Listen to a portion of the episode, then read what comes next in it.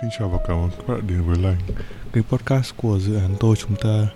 Mình là Phúc Khang, người đến để chia sẻ những câu chuyện nhỏ của chúng mình, những điều nhỏ nhặt trong cuộc sống và chữa lành tâm hồn bạn. À, không ít người trong số các bạn nghĩ là việc ở một mình phải tệ lắm, coi như nó là sự cô độc, cách biệt. Nó kiểu như ta bị xã hội bỏ rơi, xa lánh. Và nếu có thực sự như thế thì buồn thật nhỉ.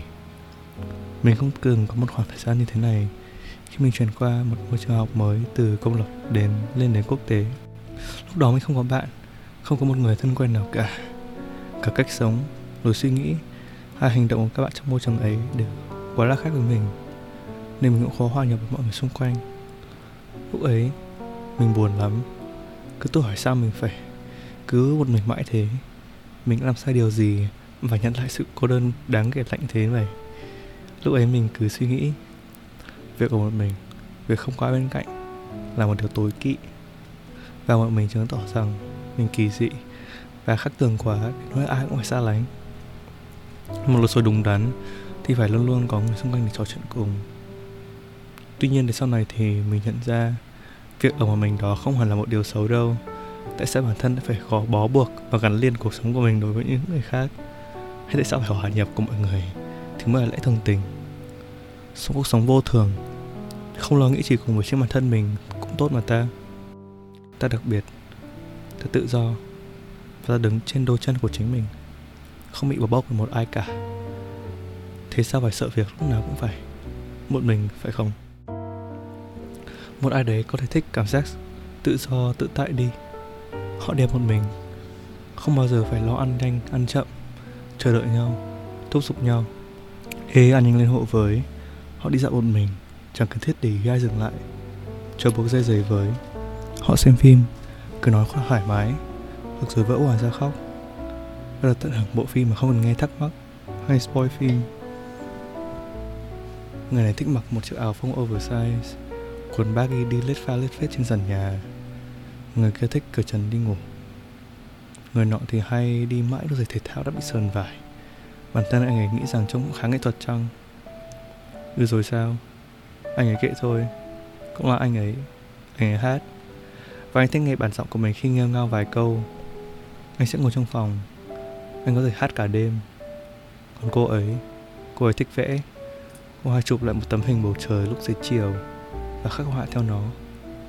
Bọn họ thích đi dạo, Nên là vào khoảng thời gian lấm lem Bên ban mai. Gió man mát, Không khí trong lành. Tâm hồn họ cũng thanh thản đứng bên đường với chiếc ô, hôm nay mưa. Không làm gì, chỉ đứng suy nghĩ gì đó. Nhìn dòng người làn xe chạy vội. Nhìn mọi thứ qua chiếc lăng kính vạn hoa thật lâu. Rồi khi con đường đã bán vẻ. Nhắm mắt bước đi, tận hưởng sự yên tĩnh nó vốn có. Có lẽ bạn coi họ là lũ người nhàm chán, những cá nhân ích kỷ với cuộc sống quá chi tầm thường.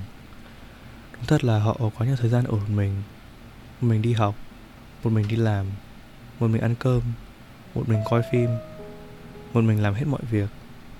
Cô đơn, bạn nghĩ vậy không? Nhưng họ cũng chỉ muốn nói rằng họ thực sự vẫn đang hạnh phúc mà. Họ dạy bản thân cách làm những điều họ không giỏi. Họ không sợ ánh mắt và lời nói của người khác.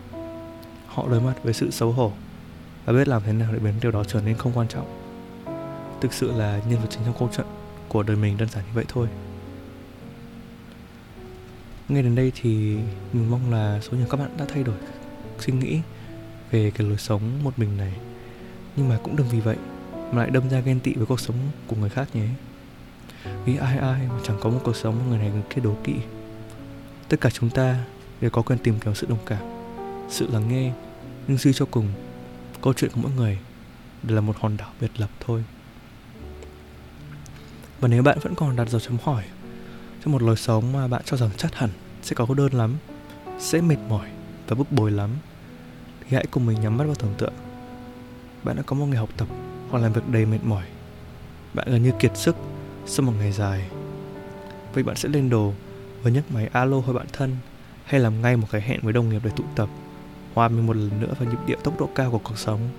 Hay bạn sẽ về nhà, thưởng thức một ly sữa ấm và một vài món nào đấy đơn giản bản thân nấu, rồi lại cuộn tròn trên chiếc ghế sofa và thưởng thức một bộ phim hay một bản nhạc trong không gian ấm cúng của riêng mình và chỉ một mình. Thật thoải mái, thật tự do và thật sự tuyệt vời khi được thả lỏng trong một ngày căng như dây đà. Một mình không hẳn là một lựa chọn tồi đâu. Trong xã hội hiện đại như bây giờ thì có người tìm kiếm để cách để ở một mình, tìm cách tách khỏi thế giới quay cuồng trong sự bận rộn là một điều khá dễ hiểu. Tuy nhiên, họ một mình nhưng họ không cô đơn chỉ là họ muốn dừng lại, cho bản thân được nghỉ ngơi và cho não bộ được nạp lại năng lượng thôi. Khi tâm trí chúng ta giãn ra, những phiền muộn hay lo âu chẳng còn nữa, thì đó lúc những ý tưởng mới sẽ nảy nở. Theo mình nhớ rằng có nghiên cứu của nhà tâm lý học Keith Sawyer đã chứng minh rằng khi một mình, trí tưởng tượng của con người có sự phát triển đến kinh ngạc đó. Nhưng khi tìm thấy sự đồng điệu của tiếng nói thẳm sâu trong tâm hồn và với những thói quen những ứng xử của bạn vào thế giới này, sự bình yên bạn kiến tạo nên bởi chính mình và từ chính mình.